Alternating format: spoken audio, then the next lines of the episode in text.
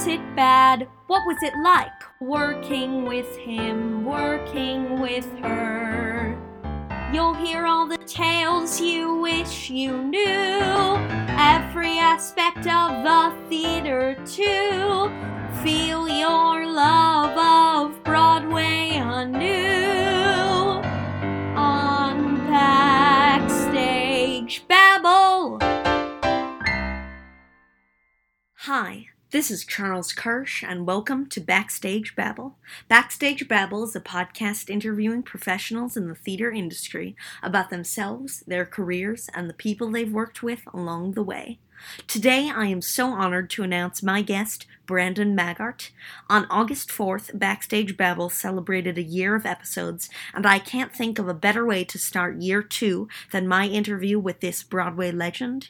He received a Tony nomination for the role of Buzz Richards in Applause, but as an integral part of Broadway's golden age, he also appeared in Lorelei, Kelly, New Faces of 1968, We Interrupt This Program, Musical Chairs, and One Night Stand. Off Broadway, he appeared in Sing Muse, Wedding Band, Put It in Writing, and Like Other People, and he toured with Hell's Poppin' and in The Best of Burlesque with Sherry Britton. On screen, you may have seen him in the original cast of Sesame Street, the films Pearly, Dressed to Kill, and The World According to Garp, and the hit sitcom Brothers, among many other projects. He is also the author of several popular memoirs you can find on Amazon. And before we get to the interview, remember that if you like what you've heard over the past year, please leave a review of the podcast on iTunes using stars, comments, or both. And now, without further ado, the wonderful Brandon Maggart. Well, I would love to start by asking you how you first became interested in Really? theater. It's, uh, I'm a country boy, uh, a long time ago, small southern town, and uh, I, I it was not very verbal.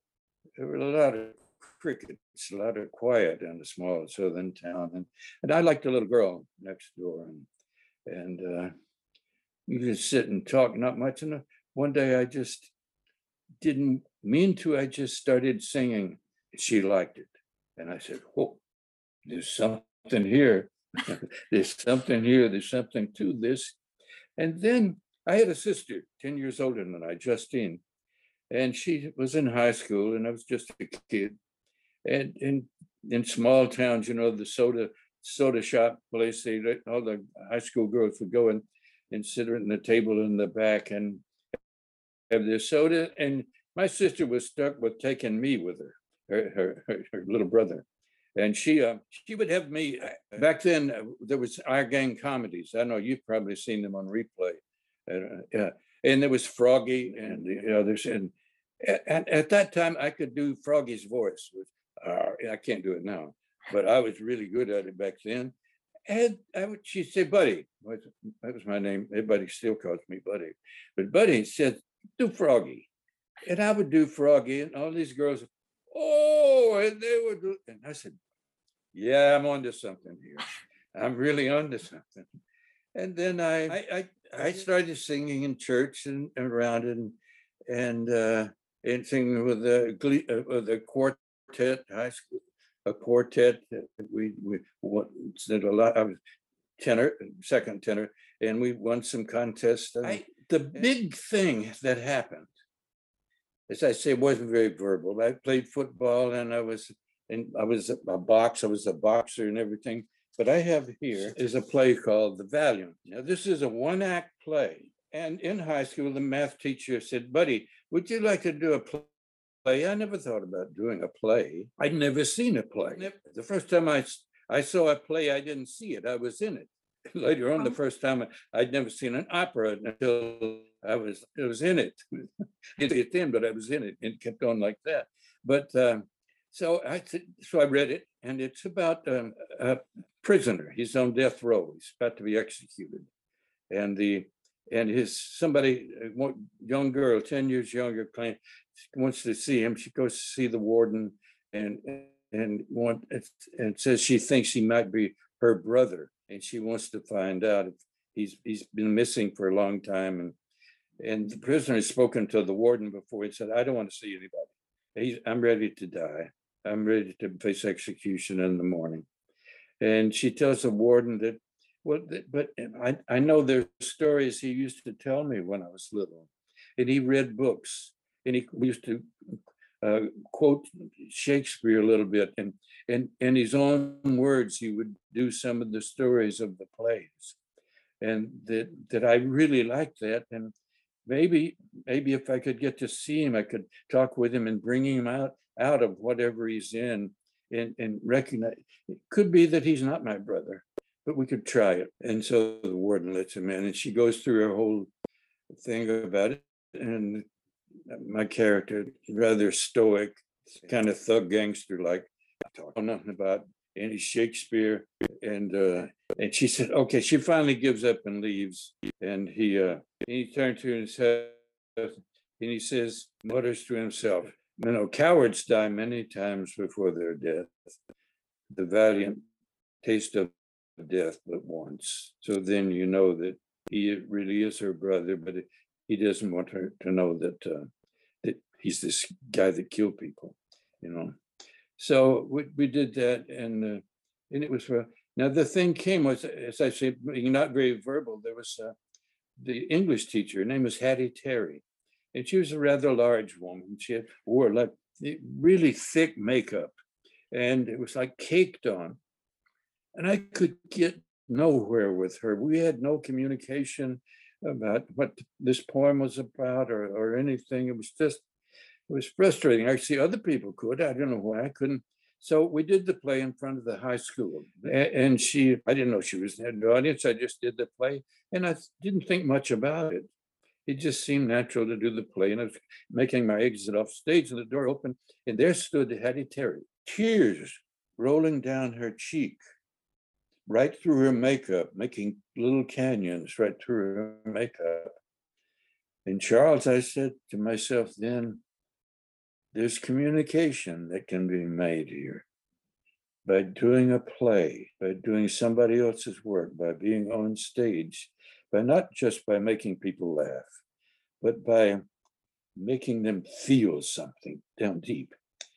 And so that that was my big breakthrough of uh, boy, this is something I knew I didn't like to be on, on the farm too much.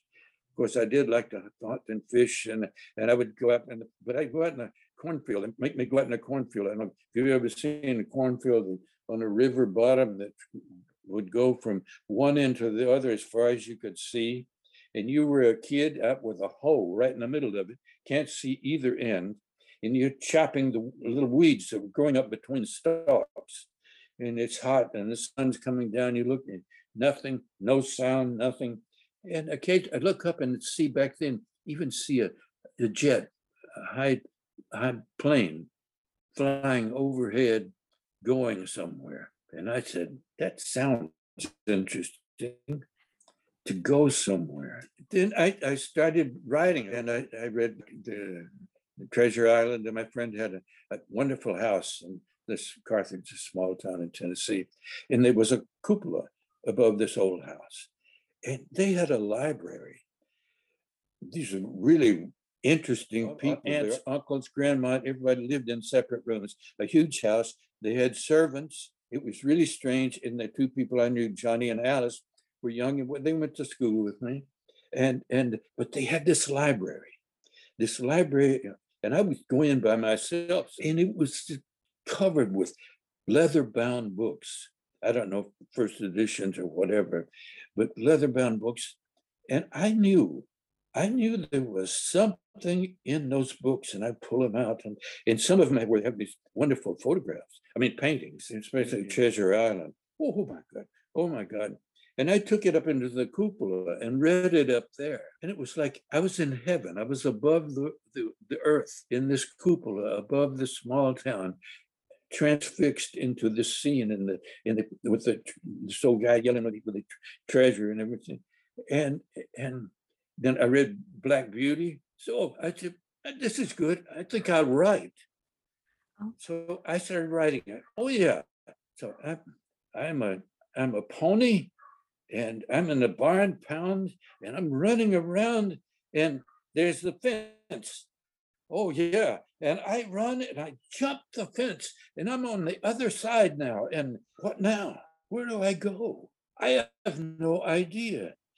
I haven't lived long enough to know what's out there. And so hmm. that kind of led me down that that kind of path. In this small town, there was a wonderful character woman named Josie, Josie, Miss Josie Reynolds. And she had a, a, a very good friend named a character actor named Olin Howland. Now, Olin Howland had been in so many of those old movies. He was, he, came one time, he said, Did you? Yeah, I was in a movie with Elizabeth Taylor and I spanked her bottom, you know. And uh, and he was always like the postmaster or the barkeep or whatever. But but he and Miss Josie were pals out in Hollywood, and Miss Josie's son Edward had been a stand-in for Rudolph Valentino, you know, oh. for camera shots. And so she and, and Olin Howland made friends, and they were poker players. They were big gamblers, and they toured around. And they he would she would bring him to Carthage, and and that's when he came to see the play. And when he came to see the play, that one act uh, play, he said, told her that Buddy had I remember the quote had the most undeveloped talent that he'd ever seen.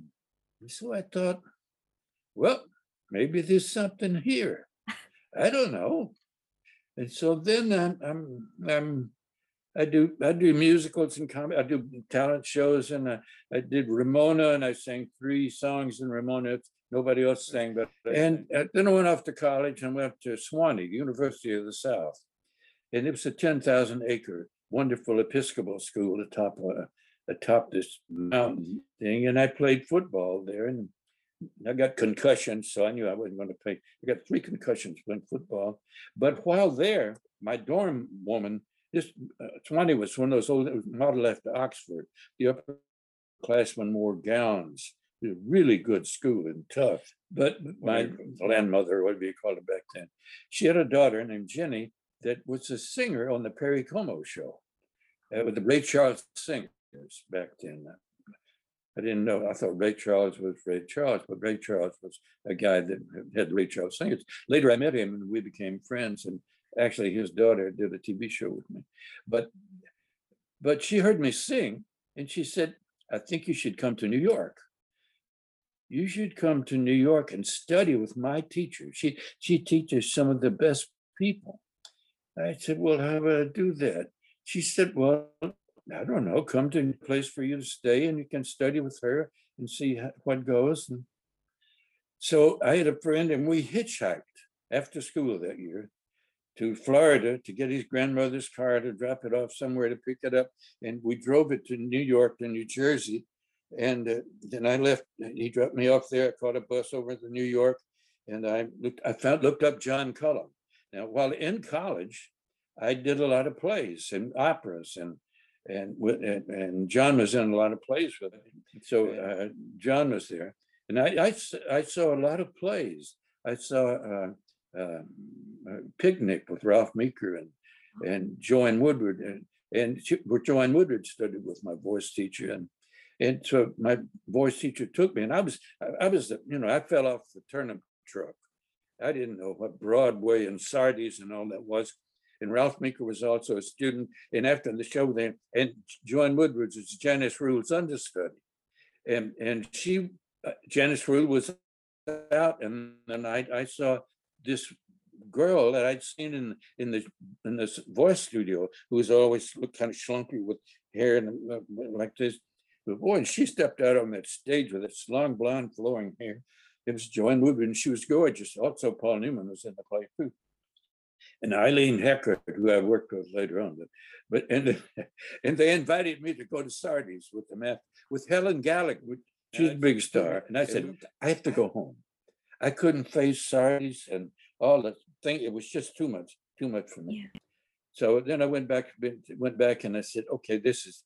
But I, I like this, but except that it, in New York, this is new to me. I'm used to houses and everybody here lived in these incredibly tall buildings. And they rode in the subway in the ground, and the Bronx is up and the Battery's down. And it was and get on the elevator and you go up 10 floors. And I played it, stayed in this place 10 floors up down in Stuyvesant Village. This, this girl's husband, she, and he was had been a singer. And to, to be up that high up, you have no idea being a country boy what that was like. And being up, and I'd just seen the movie Rear Window with Jimmy Stewart, and you could look out from the balcony, look across at all these windows and all these different lives going on inside all these windows. Can you imagine? And of course, my mind was making this a narrative in this window and in that window and in that window and that window. And I was no longer in the middle of a cornfield chopping corn. I was here where a lot where things were happening. So I went back and I I, I transferred to the University of Tennessee where they had the theater programs and the operas, and that's that's where I did the plays with John Cullum. And uh, I majored. I was a journalism major, but uh, I did most of my work and in theater. Did a carousel theater and UT theater and a lot of. I was constantly in plays. I did would come back to Little Sheba with John and what else in Petrified Forest. I did uh, St. John's. Uh, I did, did, a lot of plays, and I did I did uh, Germont and Traviata with the Knoxville Symphony.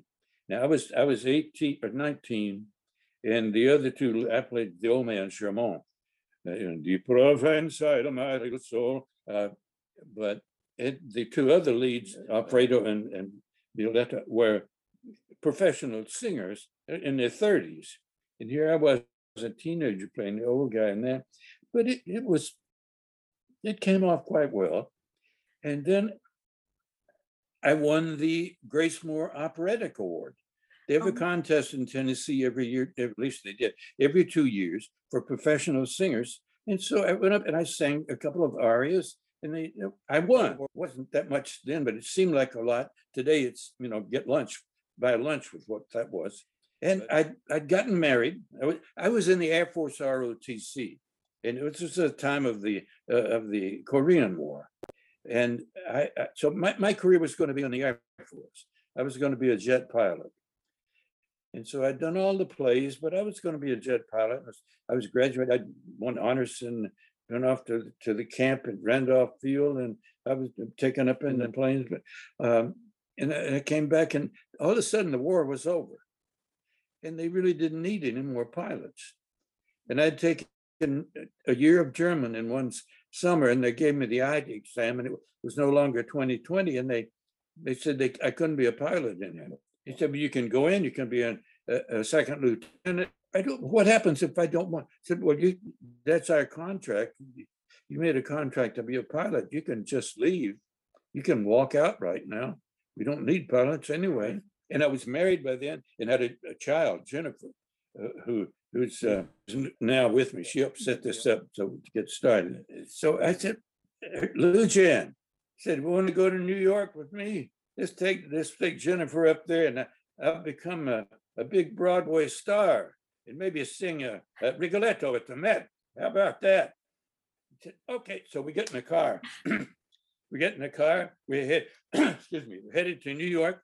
We go across the George Washington Bridge, and the river is frozen over. Oh frozen solid. It was so cold you wouldn't believe it. And I said, this may be a sign.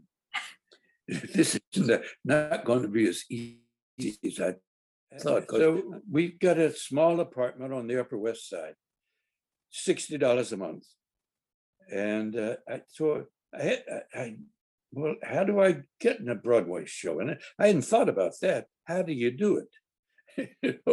so I, th- I found out. Well, you, you if you don't have an agent, you're up, up the creek.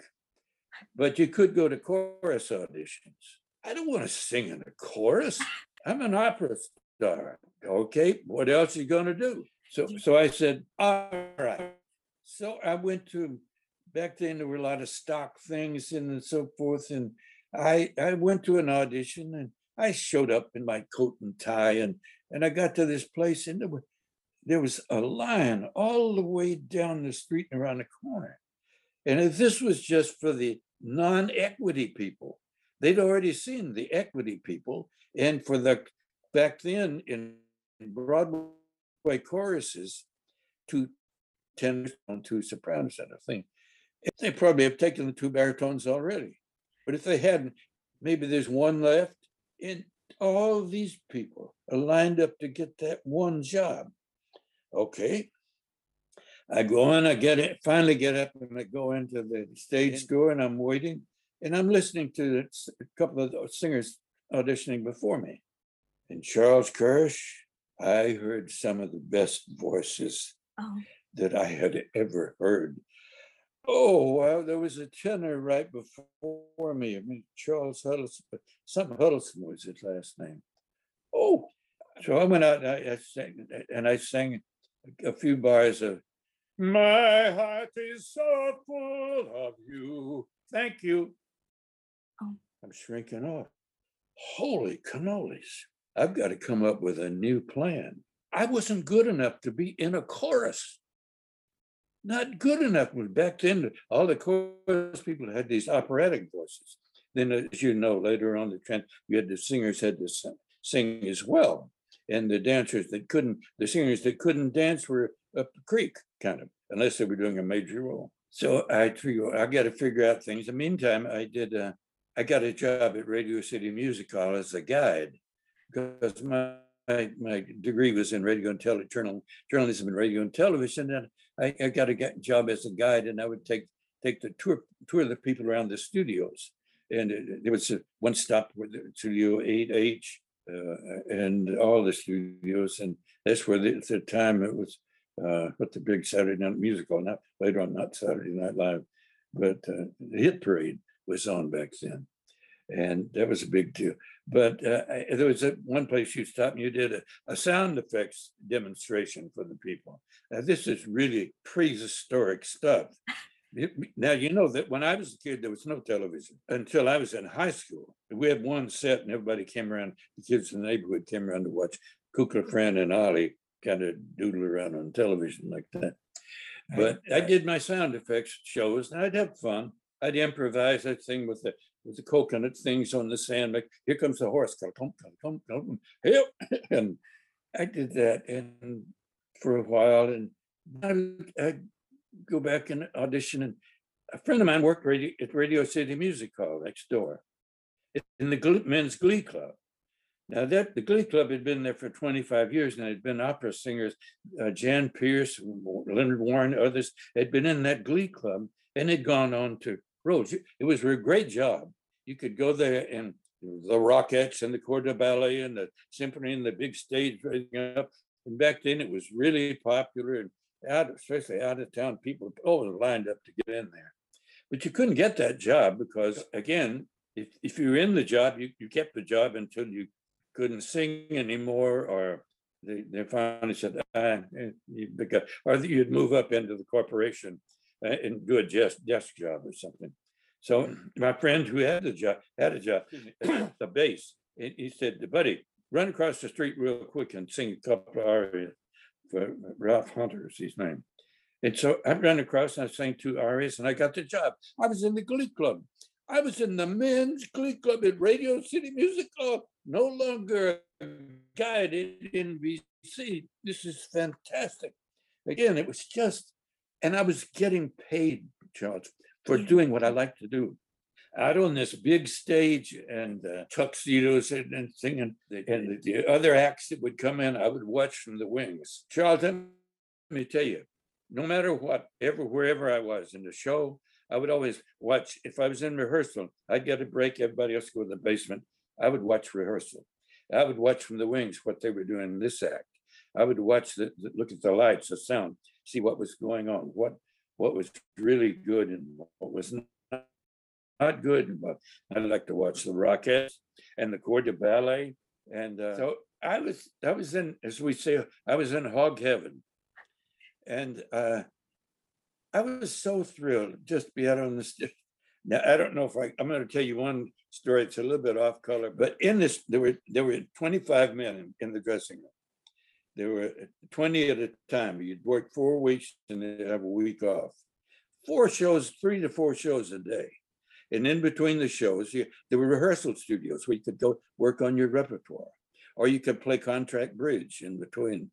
So I, I was making ten dollars more than I was making across the street. It was, and, and in the dressing room, these guys, and they were all, you see them walking out, they all coat and tie, they walk in like this, and all well-established men. And, but in the dressing room, the, their big activity, the most fun they had was a fart contest. A fart contest.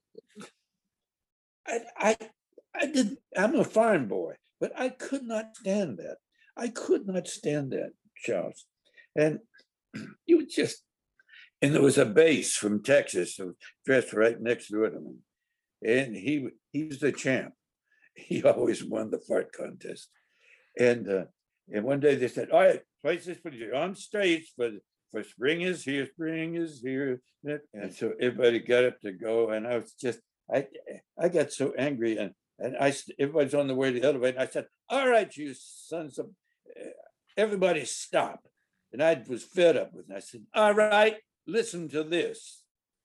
And I was ready to expel my gas, and it didn't come out the way I thought it was going to come out. what they call it now, a shark. And I, I missed the show. And they laughed all the way down the stage and did the show without me. But then we got fired after 25 years. Wait a minute, play that back for me. I've been here 25 years and I finally get this job. I got the wife and a kid and a thing, and you say we're being replaced by a, a, college group that's coming in to sing a few songs, and uh, the the, the glee, men's glee club would no longer be here. I was crushed. You know, how am I, what am I going to do now? Back in the dressing room, Clyde, the bass, said, "Hey, buddy," he said, "I see here in the paper." said they're having a hog calling contest. Maybe you ought to go there. It says generous reward. I, I've never called hogs in my life. I don't want to be in a hog calling contest. I want to sing Rigoletto at the Met, so forget it. So I went to my voice lesson on West 57th Street, uh, right across the corner from Carnegie Hall. And I leave the, the lesson between shows. And I'm going heading back to the to Radio City Music Hall to do my next show. I've got some time. So I'm walking this kind of drizzling rain, and I'm walking in front of Carnegie Hall and down the street there, uh, and and over oh, across the street was Nola Studios, and I'd auditioned there. There was a you know, Nola Studios. They told Steinway Steinway Pianos down below, but Nola Studios is up there. I'm walking along, and I said, "That's where they were having this contest, this hog calling contest." So I'm walking along, and I said, "Well, yeah, I got time. Maybe I'll walk across the street just just to see what in the world they're having a hog calling contest in New York City. So, my goodness, I went over there and I had uh, on the elevator up to the third floor where I used to go up to audition, summer stock or whatever it was. And and I got off the elevator and there were bright lights. There were other men sitting there waiting to audition or whatever. And I looked on the corner and the door was open and there were cameras, cameras in there, bright lights, and it was, it was a big deal. And, and, and the stage manager said, uh, "Now, you'd like to audition? I said, not really. I said, no, I, I said, I, I can anyway. I've got to go back to Radio City Music Hall because I, I, I, I got another show in uh, pretty soon and I guess I got to head back. He said, don't worry, I'll get you in right away. I said, ah, and the next thing you know, I'm walking in the door. I, I'd never called hogs. I'm walking in the door and the lights are going on. They had these men in suits, we call people eh, i- in his suits. And Iggie Wolfington and Dusty Warwick were in Music Man at the time, were in their plaid, being covered, the TV cameras and everything. And they were two of the judges, plus a lot of the, the ad men were there for this Merkel Foods Company, the meat people, you know, ham and, and all that stuff. And I walked out and I, and he said, okay. He said, this is Brandon Maggart. And uh, okay, Brandon. I said, okay, what? He said, call hogs. I said, what kind? That place got so quiet. And I realized at that moment, I was probably the only body in that place that knew anything at all about hog calling. So I said, I said, you want me to call uh, uh, Durocs or Poland China? You want me to call Old Sow way over there on the side or Little Piglet's up close? and it was dead and silent. And so, and so I improvised a few things. I, I ooh, pig calling across. I won. Wow. I I won the National Hog Calling Championship. And I was on the Jack Paar show that night doing this thing and, and Robert Q. Lewis radio show. And this was bizarre beyond um, belief. And I called my wife before I did the show. I said, I said, Lujan, I'm going to be on Jack Paar show tonight. And I said, she said, what are you singing? I said, I'm not singing. I'm calling hogs and hung up. It was a terrible thing to do, but I was laughing. I can imagine her on the other end of the line thinking about that. And so I went on the Paar show. And it was it was a quite a wonderful little segment in the beginning. Jack Paar, what? And so I said, well, I, I explained to him the whole thing just like I explained to you. I thought bad people don't know anything about calling hogs. I said, but I did it, and I won the contest. And I, I said I even called hogs in German for him. I said, "Kommen Sie her, Schwein!" Got a big studio laugh, and it was a big. It, was, it really went over well. Uh, but he didn't ask me to sing. It was over, it was gone. So then I was back on the street again. And so I said, well, all right, I got to change my act. I got to, I can't be in the chorus. So I, I got to be different. I got to do something to get their attention. But as you know, you walk out on stage and it's black. You can barely make out maybe a table going across a few seats and a few people sitting out there with glasses and pick out a pair of glasses or something. and if somebody laughs, you can see the teeth or something. So I thought about this, and I I have a pretty good comic mind, pretty good fertile mind. It, my mind is always going. And so I said, okay, I better get their attention. I did this a series of auditions to get jobs. And I think the first one was, it might have been for Kelly, which Oh. you know all about Yes. with Anita Gillette and Don Francks. So uh, the first one I did was, oh, I walked out on stage by myself and I just didn't, I had my, my jacket on. And I walked out, I had the piano player over here and uh, I walked out on stage, on stage and stood there. I didn't do anything. And you can, you know, how you can see them out of these corner, out of there, and then they stop, like, look up, who's this crazy guy? He's just standing there. And then I, I did this, and I reached into my pocket and I pulled out a, a wadded up paper bag, held it up like this. Like there's something in here that, like you've never seen the likes before in all your life. And so I uncrinkled the bag and I stick my hand in there to pull whatever it is out, and there's nothing. So I look up and sing, Somebody stole my gal. Somebody stole my gal. Somebody came and took her away. She didn't even say that. And the very end, I hold the high C for so long that the pianist who, who started, started can't stop me. And but and it told me so long that and I was I could it was piercing high high note. And it was going on, and the piano player was trying to cut me off, and the guy stepped up. My friend stepped up from the wings and shot. I got, I got the job. They, they put somebody. They had another person cast in the part. They put me in to, to play the part of Carruthers, the the bouncer, and so that's how I got in that show. And I I did a lot of crazy auditions like that, where would make up scenarios. I got into the first Feldspapin I did with another such. I can't remember exactly what it was uh, that kind of audition. But um, that that's that's how I got into Kelly, and uh, you know about Anita. Anita and I are still friends. Matter of fact, Anita Gillette. And we we did that show, and then we hadn't seen each other in all these years. Many years later, I was doing a uh, Brothers, a sitcom, and Anita came already a big star on Broadway. Back then, it- did you know Broadway you might not be known throughout the world or the- throughout Yeah. the country even for to a lot of people. But you could people, really big stars would come out to do little guest spots. Anita came out and she played my wife on Brothers. And we had, Charles, we had the end of the scene of the whole thing. Sure. I don't know how they got, got the, got the rights to do it, but I know as I, I, I listened to, to, to yours and Tom Jones' uh, uh, show and I loved it. And he talked about the Oh. Fantasticks and we can talk about that later on if you like. But I don't know how they got the rights from, from Tom and Harvey to do Try to Remember. And in, in the show, Anita's on the balcony, like Romeo and Juliet kind of thing, and, and she didn't want to see me anymore. And I'm trying to tell her, and and I'm said, remember back then when, when we, I used to sing to you, she, she said, yeah, try to remember.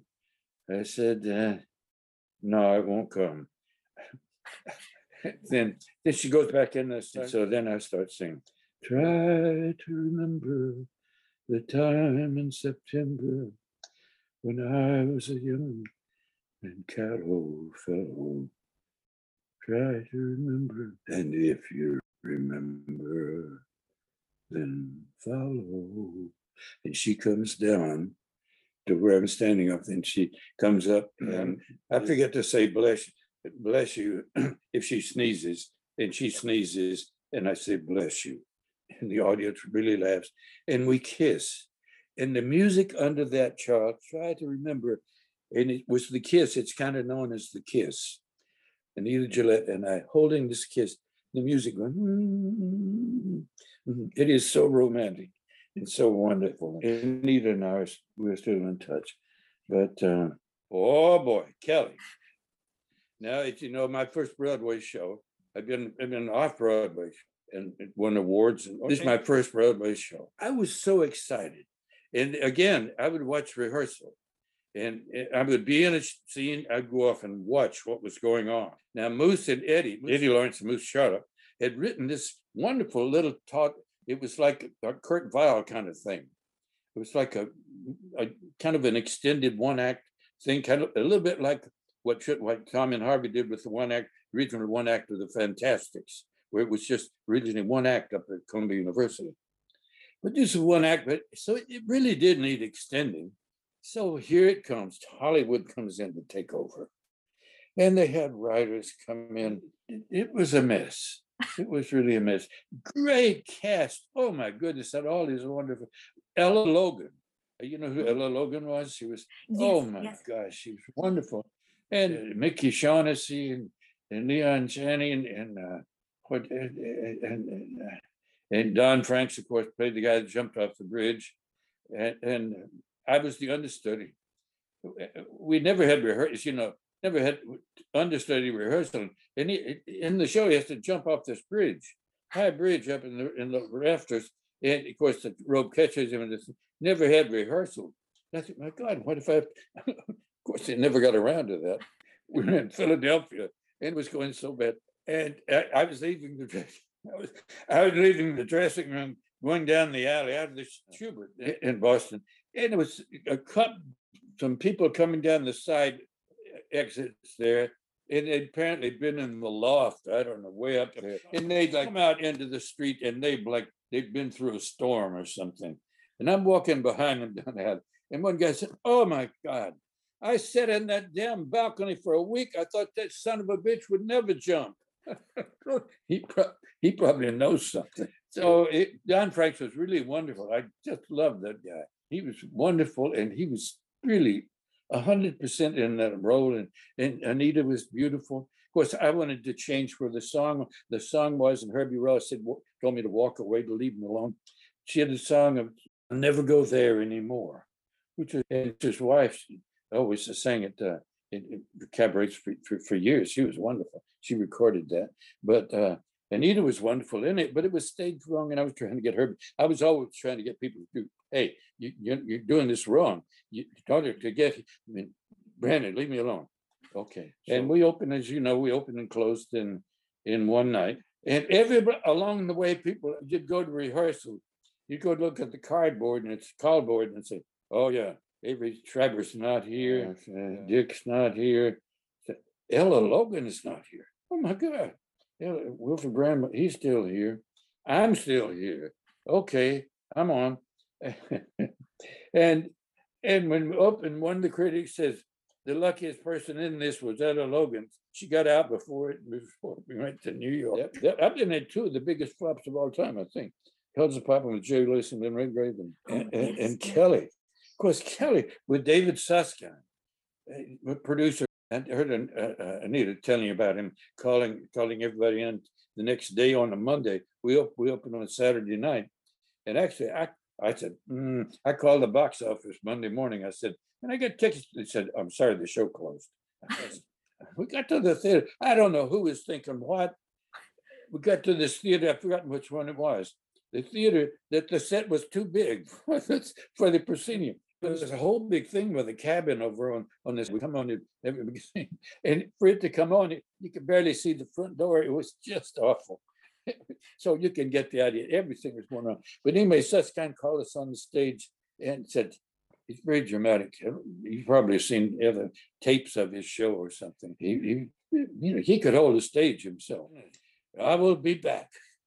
I will be back, and we'll show him. And we, we so we we all packed up and went home. That was Kelly. I, I did better after that. Yes, yes. To ask you, I would love to ask about some of the off Broadway work that you did before Kelly, like Sing Yes. Muse and Put It in Writing. And Uh, Sing Muse was my first show in New York. And that was Karen Morrow was her first show as well. Bill Penn directed. It was written by Joe Raposo and Eric Segal. Now Eric Segal, Segal wrote uh, Love Stories, the movie, and uh, Raposo later I went to work with him. I'd worked with him in stock, and then later on on, uh, on Sesame Street. But at that time I didn't know. We didn't know. It went quite well. It was going quite well in, in rehearsal. And Karen Morrow Oh, Ralph Stanley was in it. and We had a rousing number called Whatever Became of the Wrath of the Ch- Achilles.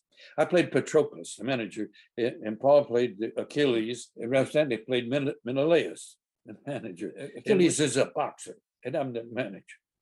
And we're singing this Whatever Became of the Wrath of Achilles. Rousing number. It was so much fun to do, I can't tell you. Story. Uh, one of the last previews. Lou Jan brought my daughter Jennifer to see the show. And it was a rake stage, a waked audience going up like this. And they, of course, for her to see, they, they sat in the front row. It was like the matinee before the evening performed. And it, that number, that big rousing number came in at- at the end of the first act. It was what ever became of the wrath of Achilles, and it just booming. Paul, Michael, me. Ted, we're blowing the roof off, and then boom, and then do a, I think we did a, an encore little section like that, blowing the roof off. But during the number, Jennifer, little Jennifer, is about six, five or six years old. She's she stands up in the front row beside her mother and starts conducting it. Now the audience can see her conducting but uh, and Jan, Blue Jan didn't know what to grab her and pull her back, but make a scene or just to do it. The audience is loving it. We're loving it. We're singing this, we're singing like crazy. Of course, the producer is hating it. but she was having the time of her life. She, she had no idea she was doing it. She was just standing up, swept up in this big number. And later on, it came back to intermission. Her mother said, that was great. She remembers that and she thought she was put down. She to this day, she felt bad about she made a mistake. This little kid. I don't know. It's a terrible thing. I guess we thought we were doing it right and whatever. But anyway, so then they come to me and they said, uh, "Buddy, we got a song." I didn't have a solo song, but we got we got a, a solo for you. But this is the last. This tonight's the last preview for, for opening. Do you want to open with it tomorrow night or do you want to, but this is five o'clock and we got the preview at what, seven or seven thirty or eight. I said, give me the music, let me take a look. And so I learned the song and went on and did it that night. Not knowing if any word would come out properly, any note would hit the right tone, anything, but it was so wonderful for me. It was a very soft ballad. The guy Rusty was Stephen Sondheim show, and Rusty told me after said Stephen said, "Now that's how you sing a song." I'm to blame for his shame. Now he's hooted and booted. He's me and the line. Goodbye, the triumphal arch we always had in. And I could back then could falsetto. Always had in mind can't do it now. It was so beautiful and touching. And so that was my highlight of the show. And Stephen Sondheim said that, so that made it for me. And that's that's the show that the critics said you don't have to go down there. Just open your windows in Midtown, you can hear hear Karen Morrow sing. but I made my association with Bill Penn then, and then he uh, actually, uh, I don't before or after that, at the same at the same theater, the Van Dam Theater was a play called Like Other People. It's a straight play, and, and uh, I, would love to do a straight play too. Bill Penn directing it, and another quick story, if you don't mind, about oh. that. I love these stories. Me too. Uh, there's one guy. There was a counterpoint thing of we were playing poker uh, and back with cards back and forth like this. And he could remember, uh, but looking at the cards and seeing and remember his next line, and it was not good. So I would, I managed, I would manage to get through it every time. But right after that scene time, and it was an actor's, well, the actor's performance. All the actors were there to see this performance, and so you know the place is wired. Everything is the, the electricity is always in the air. And and so we finish this scene and, and, walk off. So there's an older character actor makes an entrance right after me. And he walks out on stage and his first line, he says something, and you, couldn't have written it in a farce to, to, at that point to make it better. And of course, it never happened again like that. But it's just one performance that happened. He walked out and said his line, and the roof came off the place. It was so funny. What was it there at the time? And then after, every line after that was a bigger laugh. The place came apart. All these actors had lost it. The audience was going crazy. And the guy that was playing opposite, the, the guy was I'd been playing the he did his took off a shoe and like Khrushchev and started beating the table, tried to to get the audience to shut up, and they couldn't stop. Finally, it was over. And afterwards, Jane Hoffman, I think was her name, came backstage. Wonderful actress, and Schlade was casting director came back. She said, Brandon, I'm so sorry. Said we couldn't stop. There was no way in the world that we could stop. And uh, I understood because it, it, happened to me myself before. Before, let me do. Let me follow that with another story just like that. When I was doing the killer at the Cherry Lane, I lost 15 pounds doing this. This was my king. Uh, also, uh, Richard Barr had worked before. Just an incredible role, and it was abstract. Ionesco was abstract, and you didn't know where you were, but I was pretty good back then. And I, I just, I was drenched. And at the Cherry Lane, you know, the Cherry Lane, there's a center aisle that comes off the stage, you go up the center aisle. Now, at two shows, hold me on this. And then when I did potholes, also I used it there at the theater. I used that same center aisle, coming down the aisle, singing "What Am I Doing?" Is Mayor Koch.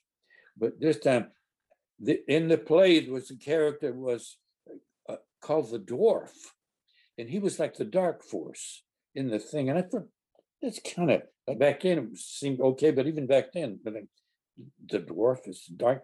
I said, to Richard Barr. I said, Richard, got one of Brandon's ideas. I said, Richard, forget the dwarf. The audience is the is what I'm talking to. I'm looking at the audience of, whatever aspect of its time or the situation or the politics of the world at the time or whatever it is. I'm talking to them. And I'm out on the stage with them ranting with this incredible long dialogue. And at one point, I leap off the stage into the audience and land and land in, in the and people whoop, jump like that, and I make it back on. It was so. It was oh. It, I, I was I was as they say chewing the scene. I was getting it all over me, and so one time then. One time I went back up to the dressing room in, in Cherry Lane. The, the, the dressing rooms were very small. The doorways you have to stoop. I, am only five ten. I had to stoop to get in. Now my the guy in dressing with Arthur Anderson, a wonderful actor and he was in police also, I think. And he's over there, and I'm, I'd come back in. I, I went after the show. I would make my address there in fall. It's like like doing Lear, like Albert Finney in the movie Lear, ah, ah, like that.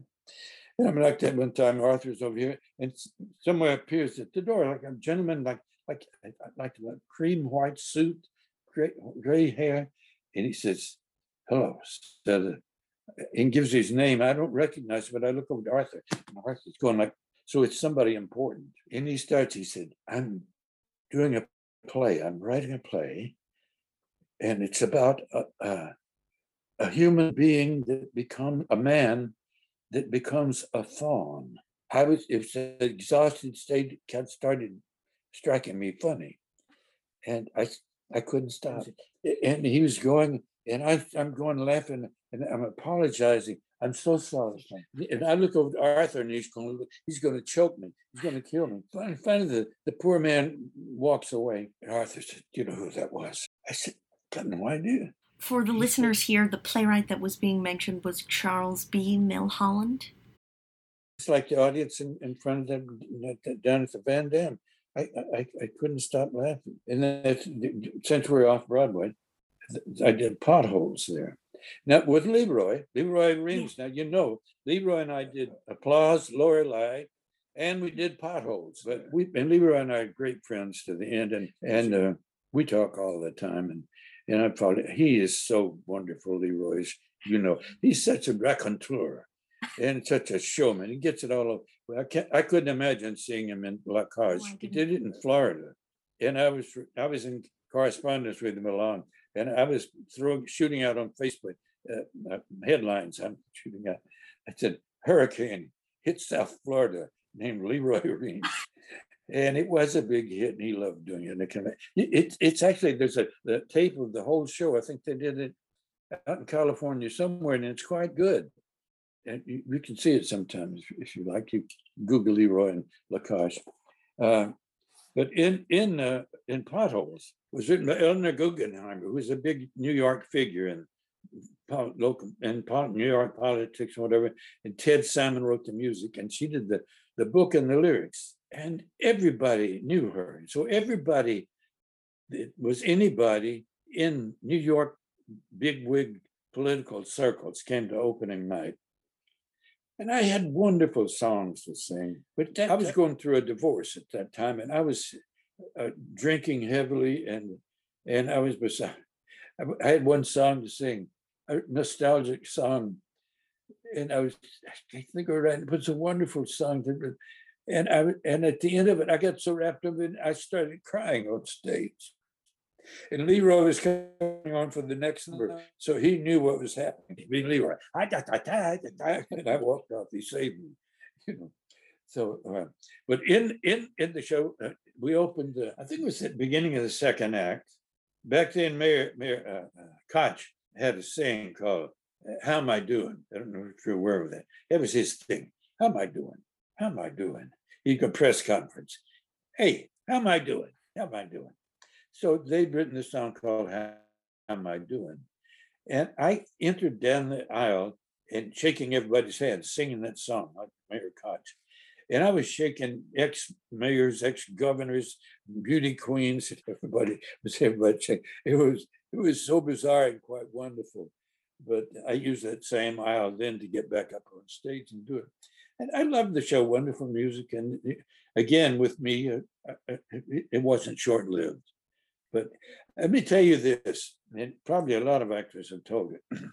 Even with all the flops and the bombs, you have wonderful experiences. Yeah. And not only with the actors, singers, and the dancers, but with the dressers. I had a wonderful dresser and applause. That son of a gun could do the New York Sunday Times crossword puzzle twice as fast as I could. And I could barely ever, I couldn't even finish it. I get close. But that, that guy, he was so brilliant. And he, he'd say, Hey, buddy, how'd you do? I said, I got there. He said, and he'd show me his Sunday time. He he finished and turn around and press off. But I loved that guy. And all the dressers, some in the stage hands, you get to know this stage hands. And, and it's, it, other people have told you, if your show goes out of town for out of town, that's when you get to know people. Yeah. If you're a placement, you go in, uh, you, you all of a sudden you jump into somebody else's suit and you're out there and you're singing, and you go home. I, I lost my train there. What was I talking about? Oh, you were talking about dressers and stagehands and. Oh right, yeah. Thank you, thank God for, for Charles Kirsch uh, about watching things from the wings. And I watched Bacall. Now Bacall was such a, I think it, she was political. Matter of fact, she was. Uh, the stagehands didn't get along with her because she was against the war she was against state hands. All oh, the state hands were wonderful, but they had fought for the country, many of them.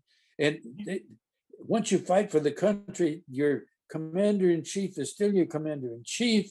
And you're supposed to go into battle, of whatever they say. You weren't supposed to think. You're a soldier. Do as ordered.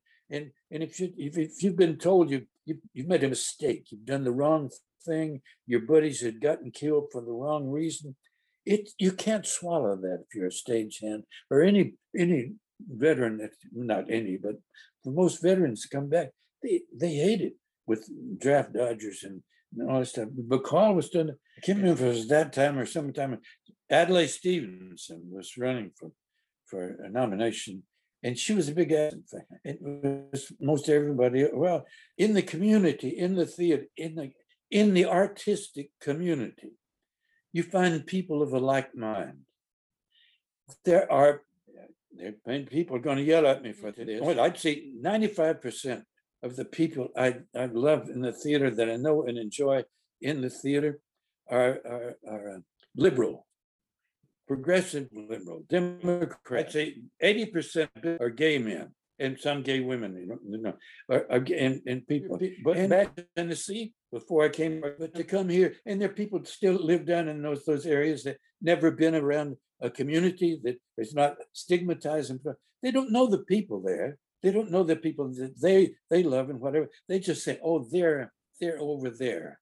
And some of those people, uh, I'm holding my Bible upside down and I'm waving it. I, am going to hijack this this uh, this religion like some polit- like one politician, you know, we knew, and she's still around.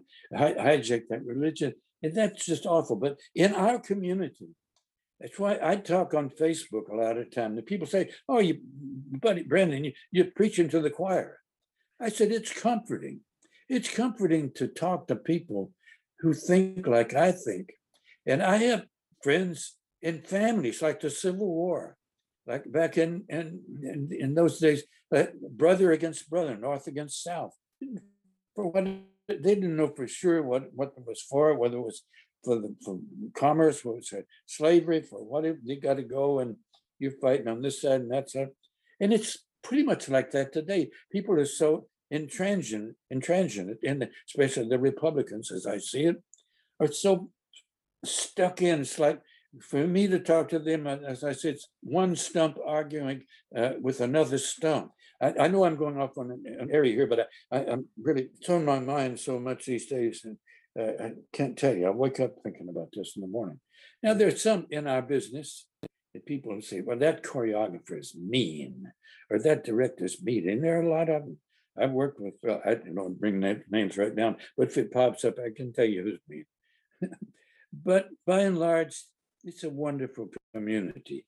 And I'm going to, I don't want to embarrass you, but I think I'm talking, I want to take the time right now to thank God for Charles Kirsch, that you are keeping this thing afloat with what you're doing and your interest in it.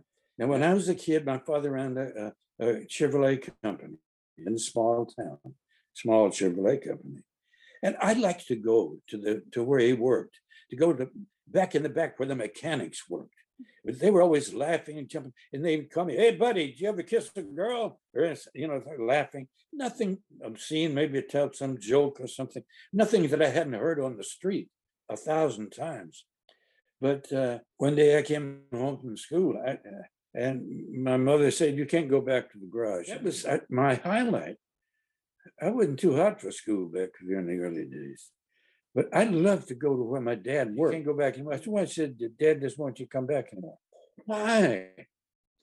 Because he says the men in the back use curse words. Mama, I heard much worse than that out on the street. Uh, all over. Said, Dad said you can't come back. So I, I had no dialogue with my, my dad about that. It's just when he said something, that that was it. Do this, buddy. Go over there. Do that. Okay. I knew he loved me. He came to all my games, my football games, and but he never. Oh, he never told me he liked anything at all. Everything. One time in high school, after I ran three touchdowns in, in the opening eh, opening game, I ran into him in the men's room after the game. I ran into him, and just the two of us in there urinating at the same time. He looks over and sees me and said, "Played a good game, buddy." That was the only compliment he the man ever gave me. But he was an old stoic. He didn't have heavy head, but kept inside, I guess. I don't know. But uh, uh, help me get back because I can't help going off on these tangents. Mhm. Uh, I would love to bring you back to ask about um upstairs at the downstairs, which I know that you you waited there. Okay, so- so uh, Julius, I was, uh, like, in the beginning, I did summer stock tour of uh, Damn Yankees with several stars. I love doing stories about them. I won't go into it because I too many stories for hours and hours, but great stories. But uh, I, I was doing it on tour, and Julius Monk, uh, the impresario that he'd come from the, from the Ruban Bleu over to the Players, which I know Tom Jones talking about it being another, another name, but we called the Players. It was in the basement, it's beautiful down entrance downstairs, in a little room in the back. The bars along the side. You can go up these marble winding stairs up to the second floor, and it's the long room with the balcony in the back and a little stage up front. It was like it was, as they say in those circles, it was divine. And then on the side, there's the dressing room. Going back there, it's the bar area where they can make, make sandwiches and make the drinks and everything. And, and Julius had seen me do uh, uh, uh, the show and he saw me and he said, said, Brandon, I'd like you to come to New York and, and uh, stand by. Said, I'm doing a show at a new place and said, uh, there are three men and three women. They're three, they're all hired already, but I, I'd like you to cover the three men. I wasn't really sure what cover was, but I could learn all the parts and somebody was out, I would go on in their stead. And, and I did that. And, and I got to be a waiter at the club at the time because there was no pay for being. And then actually, the- they got very little money. If you wrote a sketch there, I think you got 15 bucks or something. It was just, you know, back in the day. And so, but I made more money being a waiter than they made on stage being in the shows because they were visible and got more commercials. But I was a waiter and I was doing commercials too. And, I could go away. I, I, did, uh, went away and did a movie in, in Germany with Howard Keel. Howard Keel had been in South Pacific with him the first time I did it later on with him too. But I, I, uh, he took me to Germany. We made a, this film called Armored Command with Burt Reynolds and Howard Keel and, and Tina Louise and other people. And again, and Marty Ingels, won't go into that. But uh, uh, when I came back, I had a job as a waiter. And who had, had been taking my place while I was gone knew at a time that when Buddy comes back, he gets he gets to take the job, which saved me. That was what I called my my island in the dream. Be a waiter and do things in between. And uh, I, when I did uh, uh, put it in writing, there's another whole story about that at the Theatre de Lys. I won the Theatre World Award. And you can look back at all, all the, the people that had won them before. It was quite impressive. Hold that. My hometown paper, the Carthage Courier, the only paper in the world that gives a whoop for Smith County. Uh, I, I called my mother and I said, Mama, I said, I won the Theatre World Award. She said, Now, buddy, what does that mean? I said, My mother, it means that out of the theatrical season, they choose like five male and five female performers as being the outstanding new performers of the year. And she said, Oh, I said, So I won the Theater World Award.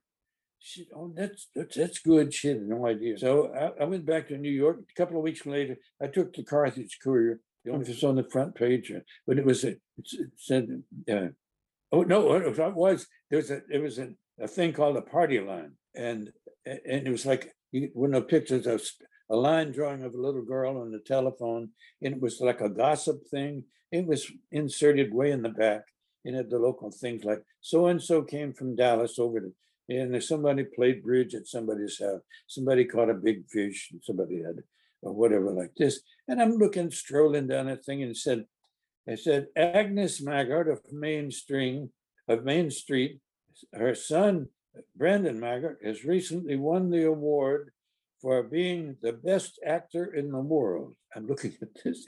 Won the award for being the best actor in the world. It was theater world, not the best actor. And wait a minute, How'd he get on the back above that? My mother was known to have a few glasses of wine in the afternoon, so uh, even, even being the best director in the world, I couldn't make the front page of the Carthage Courier. And what was your experience like covering these three men at the upstairs, at the downstairs? So I, I went on several times there. Uh, over, did cut the first show was called Demi Dozen. First show was called Demi Dozen, and with Jerry Matthews and Jack Fletcher and Charles Hall and, and Jane Cadell was in it, and and uh, oh, oh, and Jean Arnold and uh, oh my favorite, she, her name will come to in a minute because she's saying Rod, Roger is a rabbit. But I, I I covered those roles, and Tom Jones and Harvey Schmidt had written if all but one road, one song that Jane that Cy Coleman had written for for Arnold, and and then for Jack Fletcher they wrote a song called uh, "Mr. Off Broadway." Everybody calls me Mr. Off Broadway, although they know that's really not my name. It was a wonderful. So I had a great time doing that. But let's let's blend this into fantastic stuff. So Tom and Harvey had written all those shows, and, and Word Baker, who directed the Fantasticks, was an assistant uh, maitre d' at the time, and we were friends. And he'd seen me do the show, and he said, "Buddy," he said, "I got a show I'd like you to do." I said, "What is it?" He says, "It's a show called The Fantasticks. It's a part of this boy, this young boy, and this young girl, and so forth." And he gave it to me to read, and I said, "Word, Charlie Word Baker. I don't think I'm right to play this part. It's it's real. It's a little." It's it's a little delicate for my shoes he said, no, that's the point. I want, I want you to bring to it a different, a different. Look. I said, no, I could never do that. I love it. I love the thing. I said, I'd like to play El Gallo. He said, well, Jerry Orbach's going to do that. But anyway, we remained friends and, and during the whole process of going through that. And again, before after Tom and Harvey were doing uh, uh, Backers auditions, what for Roadside? I don't know if that ever turned. Anyway, I went to all those, and I can't remember if I think I helped in those. Anyway, we were all friends like that. And then the show's going to open. And George Curley, who ran the lights at the upstairs, the downstairs, played the Indian in the original Fantasticks. So word was pulling people out of everything. And, uh, and I was at the last preview before opening and I'm on the phone with Word all the time about it. And and I'm there, and it really I'm you know I'm loving this show. It is so good. I I wanted to say I wanted to sing "Try to Remember," right, which I did later on on television. But it opened, and the reviews were terrible. And I called Word the next day. I said, "Word, what happened?" He said, "I don't know. We have no idea what happened. But in the interview, Tom left out the second stringers came like the next week, off and on and on, and they were nearly all raves. So that's what really kicked it up, word of mouth and kicking it down the street and changing and all that stuff, and everybody saying this and eh, kept it going for 52 years, something like that. So, Charlie, had I had $325 at the time to invest in the fantastic, which I was offered to offered to do, I would have been quite wealthy by now. But I didn't have $325. But anyway, that I love the experience. That's how you meet uh, wonderful people and and what we do. And so I I would love to talk to you next about working with another sort of impresario, Leonard Sillman, on New Faces? Oh, yes. Oh, yes. Now, within that circle, there are impresarios or whatever who are jealous of each other, kind of steal things from one show to the other. But Leonard was one of those people who could really be obnoxious. But one of the most colorful, wonderful, I loved the man. He was one of my best friends. Well, Ronnie Graham, Marshall Barer, and Leonard Sillman, they're all gone now. But Leonard was, he had, he had his townhouse over on, on the east side. And I did like 60 backers auditions after we'd opened and done New Faces on Broadway for the next, I was going to direct the, the best of New Faces. Did all, I have wonderful stories about that. We'll put that aside. But I did it. I did. I, I said I have to crank up a good audition for him. And mm-hmm. got a big song my history has trained me to be well, trained me to train my all animals, but I'm more vain because I've really trained myself to be as spry as any elf. The circus life has taught me a lot. The circus is finished. but, You know, he goes in, oh, I'm roaming free as the breeze. What's to stop me and why I can live there? You know, I made this some sort of stories and jokes up about after that. I got the job. We did it in 1966 first. And we did it the first time, and of course, it finally opened in 68. But the first time Ronnie was directed it, Ronnie Graham directed, he was in it, Marian Mercer was in it. And Marian Mercer was a great friend. She was in some of the, a lot of those shows at the upstairs to the downstairs. Oh, And so we, we, uh, played at the Goodspeed Opera House and, uh, and, uh, and we, on that tour, and it was wonderful, and we toured all around the city, but, uh, there were three songs in it by Clark Gessner, uh, uh, you know, Charlie Brown, or Charlie Brown, uh, and it was By the Sea, uh, and, and You Are, and uh, another one I can't think of right now. But Clark wrote these, when I, it was a wonderful song, but it's visual, you can't tell it it's on the recording. But you can't, recording it means nothing. But it was, as it was staged, I would be on a stage singing one time. uh, My character was kind of like, like Wa- Wa- Walter Kerr called me one time, he likened me to Jimmy Savo, an old comic. And so I'm sitting on stage and on stage right, and look at, somebody brings out on stage left, a huge, a six foot tall letter C. Just a big letter C leaves it there and leaves. And I'm sitting there looking at it and I'm saying, Oh, how I'd love to be by the sea. Oh, what I'd give to be by the sea. Using C as C and using C. And then you get out there and I'm so happy to be, but so unhappy at parting from you, which, and there's a you over here where I was sitting. And, but then, however, what's the matter with me? Why can't we both go down to the sea? Right, and another, you are, I think to a big letter, letter R, and the comic art we did with Robert Klein and, and Madeline Kahn. I loved it. I loved doing that opera. And it, it, something it had been done before, Julie's, it, uh, to upstairs to downstairs, all around. But with Madeline Kahn, Robert Klein, myself, it was wonderful. It's hard to say. I, I think it comes out okay on the recording, but just it's just a piece that just a gem in its own. Speaking of the actors run throughs, at that they came to a preview of the actors actors run through of that. Everybody in New York, because back then they knew about how do you get started in New York? How do you get on stage? Oh, I got a job. I see what these people were doing. They're in a show of Leonard Sillman's, and, he, and he'd done all these shows, like 13 editions since 1933, I think it was. So they came and we started doing the show, and I came out and I started my number by the sea, and I couldn't hear the orchestra. The audience started laughing and applauding, all just at the concept of me singing to the idea of this song and singing me, me doing it. I couldn't hear the orchestra.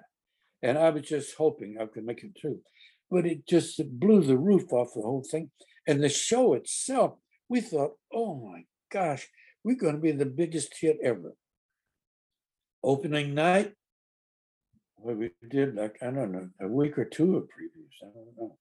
Not that many changes. And uh, oh, oh, when I started, Ronnie started doing those songs out of town, but then I took over and did them out of town and in New York. And and uh, opening night, it was crickets. Nothing. Everybody had that was there opening night in the small booth theater. Half the people had already seen the show. Half of them were backers. Leonard Leonard had somebody that turned a screw job or somewhere, put a dollar and quarter in the show, and he was there, hoping to see some of them, some big star or something. And it was so quiet. Again, you could hear crickets. It was a shocker. And we ran for just a little while, but and hair opened, which um. made us seem like an old droopy spider on a wall somewhere with all that new music and nudity and new time and people coming out of the audience and turning nudity. And but we carried on. Robert Klein and I shared a dressing room, and he didn't want to be there. He I said he kept saying, I don't want to be here. I said, Bob, I said, shut up, up, because I love being on stage. And I don't want to hear you dampening what my enjoyment of going on the stage at the Booth Theater and doing this material. Okay, Brandon. But he was he was like that. He's very good what he did, and he but he always had a that attitude that worked for him in his routines. Uh, I don't know, but he's wonderful actor, one wonderful at that. But uh, I and during during rehearsal, uh, I, they, they, I, somebody came to one of the uh, papers. What came to interview me? One of the Yeah. question was, "Who's your favorite living person?" I said, "Dr. King." Dr. King for sure.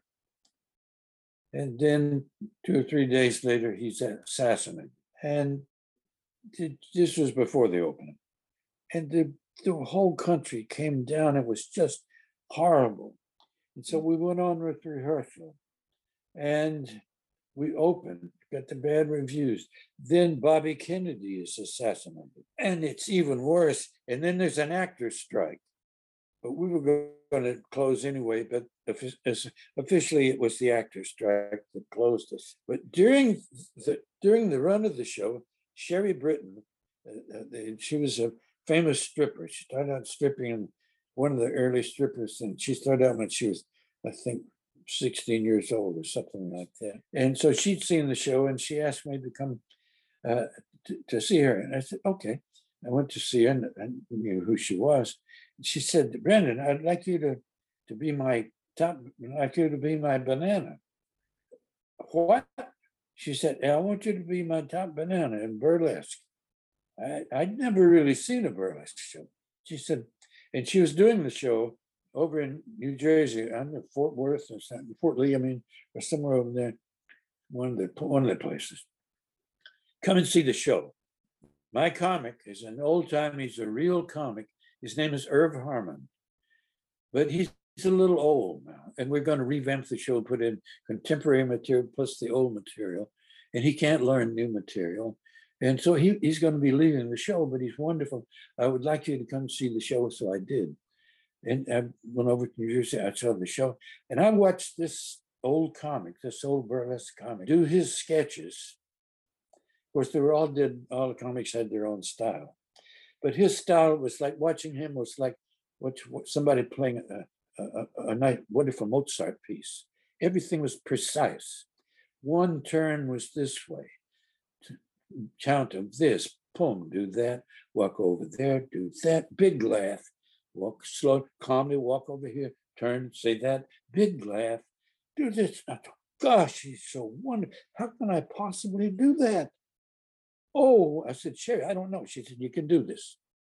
I know you can do this. And so, there, you know, those sketches weren't written down back then. And Sherry knew all of the old sketches, like the Pantomime Wine, which is a wonderful sketch. Now, there is a, you can Google, it too. There's kind of a, there's a, of the whole show that they taped. I don't know if it was ever released.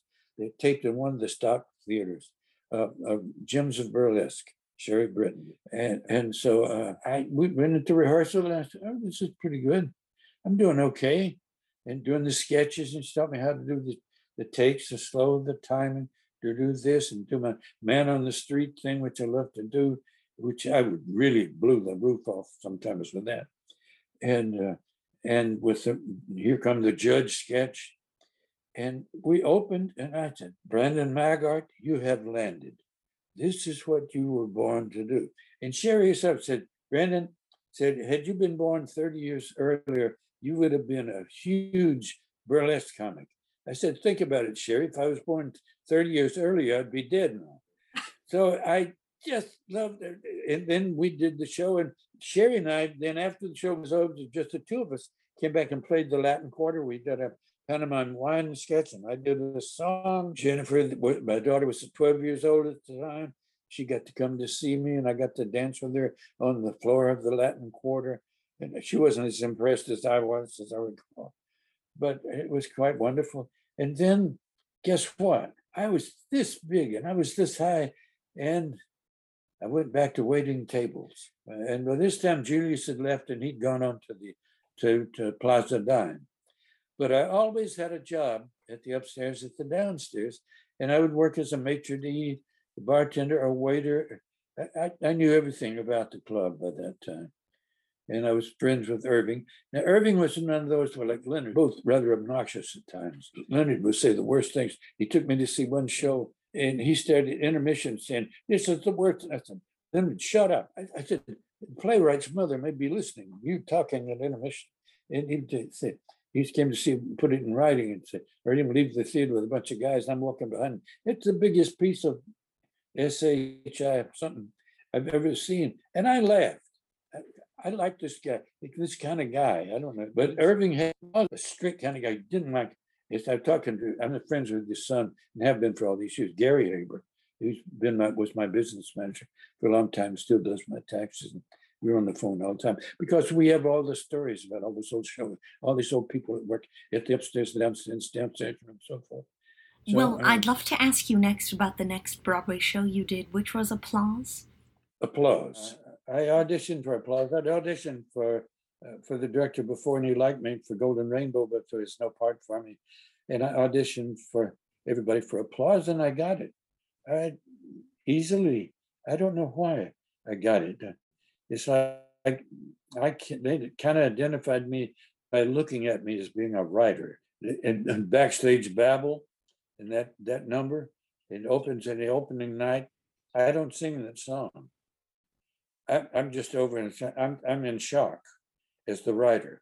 Everybody else is singing, blah, blah, blah, blah, and calling and everybody's toasting whatever. And I'm just standing there in shock after opening my play on. So I get the job and we go and rehearse it and we have a gypsy run through. And, oh, and, and Diane McAfee, uh, I never heard of her. She nobody had ever heard. Well, some and uh, she was cast as Eve Harrington. They, they had uh, they had cast auditioned everybody that ever could sing a note in, in London, in, in California, in New York, and they couldn't decide on this. And Diane had been in these choruses, and she said, well, she's going to go to audition for the chorus of applause. And she overslept and missed the equity call. So to show up and call, ask her to read the part, to understudy, you know, so she read the part. And it's kind of like me winning the National Hog Calling Championship out of the blue. She got the part. She got the part of Eve Harrington, and it was the, you know, the, the Ruby Keeler story again, all over. Hit, and, and, and Diane was from a show business family. Her mother was a big band singer. Her father was big band singer and played uh, uh, saxophone in Harry James band and and her grandmother had been in uh, Millicent had been in several George White scandals, and her her, her great grandmother had been uh, a ballet dancer in the, the old Hippodrome way way back then. So this was the big, and so we we did the run through. We got to Baltimore to do the show, and I become friends with Diane.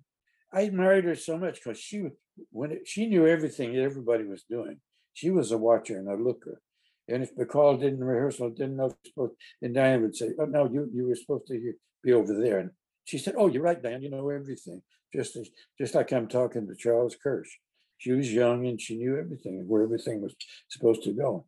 And so I, I really admired her. She was beautiful, and she had this light, beautiful, light soprano voice, which might have been a little light, but it was still so pure and so beautiful.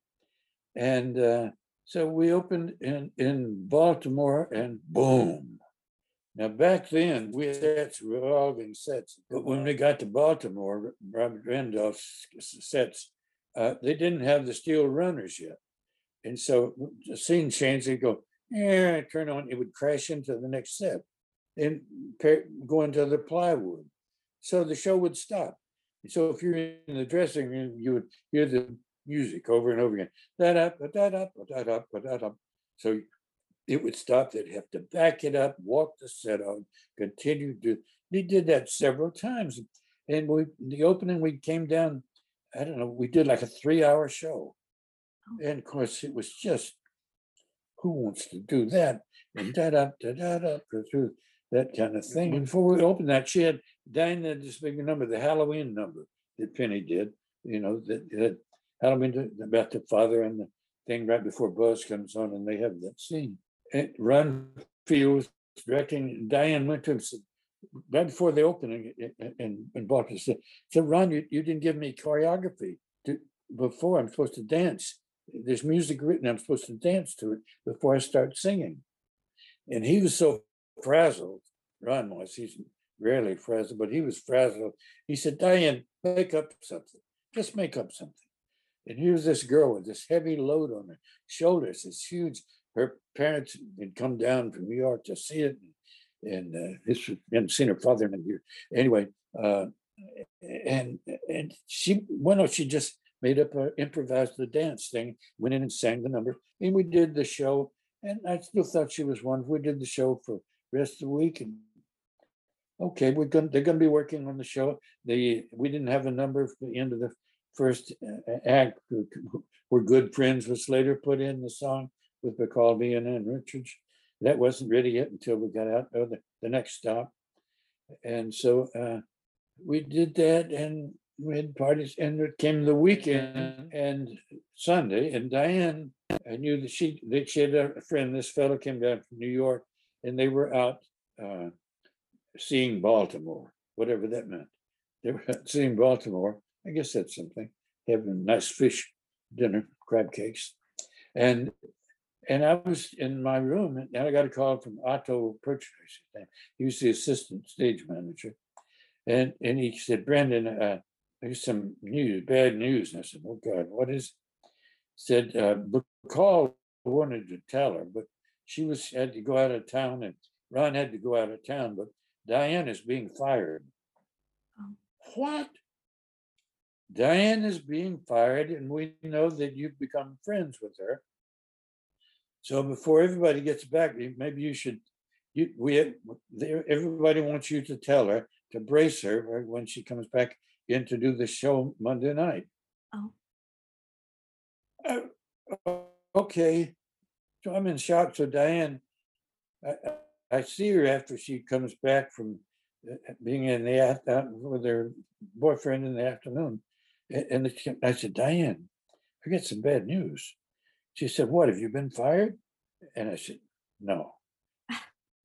I- I'm, you've been fired. And she just took it. And she did that show the rest of the week. She told the cat, left it, put up a note on the bulletin, on the call board. I've been, I've been replaced. Uh, I've eight shows to do. Please do not bring it up. I'm, I'll do my very, I'll do the best shows I can do for the rest of this week. And the cast loved her. And when her final show that night, that night, uh, a lot of the cast people were crying at the curtain call. And she was gone. And Penny came in, and I'd done a television show, I'd done Route 66 for Penny.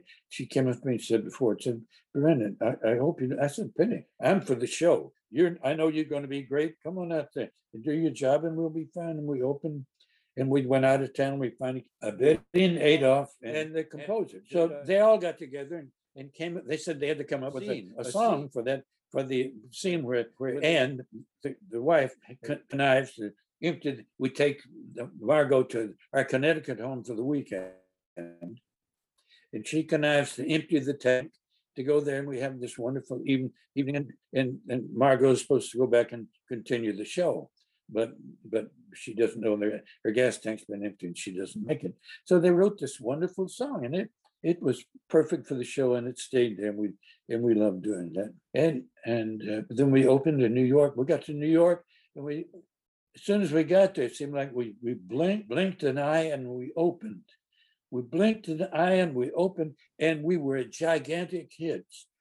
Put up the big thing, all, all critics raves. And then the Tony nominations came out. And nearly everybody was nominated for a Tony. I was nominated, Penny Lynn Carey, and of course, Bacall, Bacall won, and the show won, and Ron Field won for directing. Oh, and Bonnie Franklin was nominated also. It was heady time Yeah. because it was such a huge hit. And of course, at those times, everybody in the world, all the presidents, ex-presidents, when you and you knew if somebody's backstage see the show that was the VIP, that there was Secret Service standing in the wings and all around during the show. That was constant. And they, of course, everybody was constantly coming backstage, old friends of Bacall. So it was a wonderful time, and I, I had uh, I had a hit. I had a job for two years. My previous shows ran one act, or to the intermission, or to the whole show. I know I had some that ran for a while, but this I had a t- two-year job. A lot of people dropped out of the show, but I had to stay. I had a check coming in every week, and I had this huge family to support in a house in Connecticut, and this everything was elevated by that time. And so I stayed. I stayed with it to, with a lot of wonderful people. Anne Baxter came in. Yeah. Anne Baxter, who had been the original Eve Harrington in in the in the movie, came in to play Margo Channing, Bette Davis's role, and then Penny Fuller was playing out the Anne Baxter role, which I'm sure Penny. I don't know if she Penny's probably told you about that, but uh, I then I I played it with uh, Anne Baxter, but and when she opened in it, oh my gosh! Every now let's put it this way: I'd say that of all all the seats in the Palace Theater that opening night, that I'd say ninety eight percent were gay guys, and I want to tell you that place when Anne Baxter came out, boom! When it, that show was, and she was delighted, of course, and the show went great. The next night, everybody, it was just people, and it was kind of dead, like somebody from Podunk, Arkansas, or whatever. And this, these families had heard it. They got tickets to this big hit, but all the uh, intelligentsia, you know, you know, people had not all, but so many had come to see it. It was such energy for that opening, and and Anne Baxter turned to me right before we go go on stage, and she says, "Boy, this is a plate of crow." But we went on, and she was she was a trooper. She went on and did it, and the shows were fine. Then Arlene Dahl came in and did it for a while. Arlene Dahl was another trip, so beautiful. And she can, one quick story about her. It- No matter what happens, everything was fine with her. And I'm standing in the wings waiting to go on, and the phone rings from what's name's calling from Italy. Would be hello, pronto, you know, hello, and the thing. And she starts talking before she gets the phone to her. ear. Pronto, hello. I'm saying, we said, oh my God. She just started talking before she got to the phone because she was so busy being beautiful on the chaise lounge, looking beautiful. Oh, hello. And later on, when I, years later, I was doing a big sitcom out here, and one of the directors, I said, he asked him, he said, I, he said that he was there that night, that he Oh. saw Arlene Dahl, but she was lovely. And anyway, I ran out that show with the home applause. That was my big hit. Listeners, I hope that you enjoyed this interview as much as I did, and that you'll remember to come back next time for part two with Brandon Maggart. Thanks for listening.